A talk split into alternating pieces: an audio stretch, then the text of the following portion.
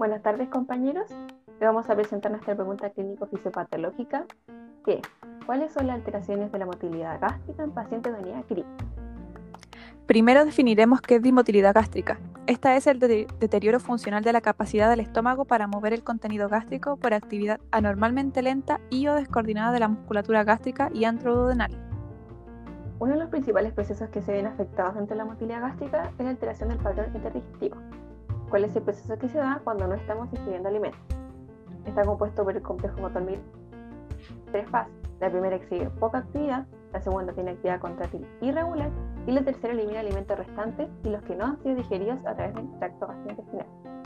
En una enfermedad crítica, la motilidad se ve afectada negativamente.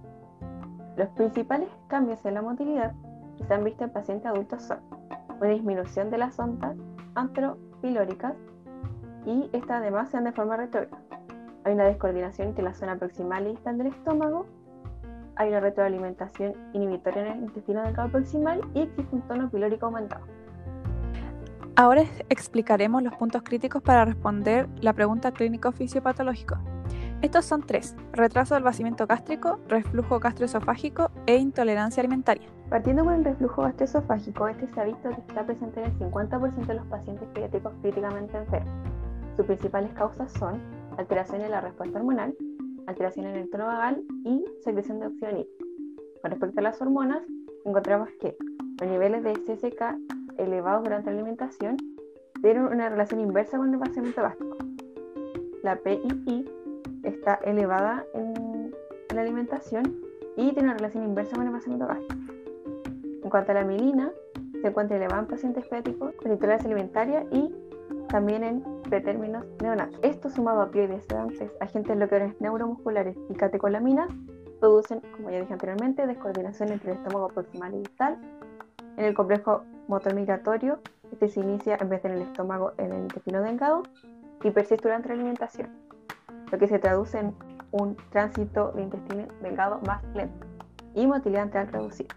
La motilidad gástrica se ve afectada también por estos factores. Opioides en pacientes pediátricos de cuidado intensivo se altera el complejo motor migratorio y retrasa el vaciamiento gástrico. En cuanto a la ventilación mecánica, disminuye la motilidad gástrica, se activa el eje renina-angiotensina-aldosterona y la cascada inflamatoria. Disminuye la circulación esplánica afectando a la motilidad gástrica. Y la glicemia, que en hiperglicemia se relaciona con el retraso del vaciamiento gástrico.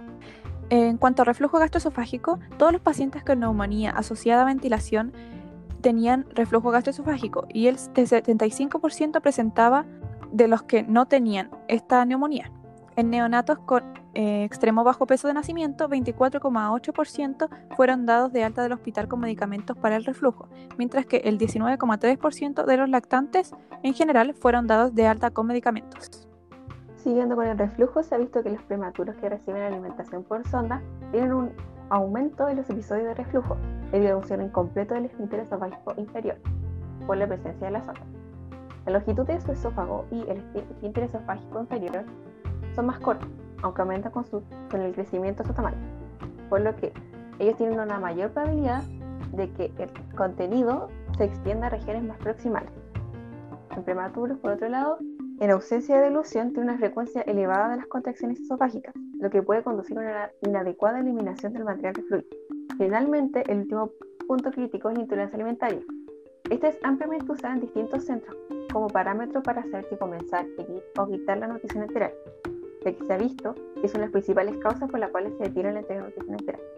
Sin embargo, no hay un consenso con respecto a qué se define como intolerancia alimentaria, ya que algunos estudios la miden como volumen gástrico residual, pero esto varía según el estudio y además se puede ver afectado por la sonda, el tamaño de la sonda, la postura del paciente, etc. Por otro lado, los signos y síntomas usados para definir intolerancia alimentaria son subjetivos, por lo que esta no se encuentra bien definida a pesar de que es ampliamente usada y requiere mayor investigación. Para concluir, el retraso del vaciamiento gástrico se produce en el 50% de pacientes pediátricos críticamente enfermos. En estos también se asocia a reflujo gastroesofágico e intolerancia alimentaria. Hay mayor riesgo de neumonía por aspiración y crecimiento bacteriano. La motilidad se ve afectada por opioides, ventilación mecánica y glicemia, y esto afecta la entrega de alimentación.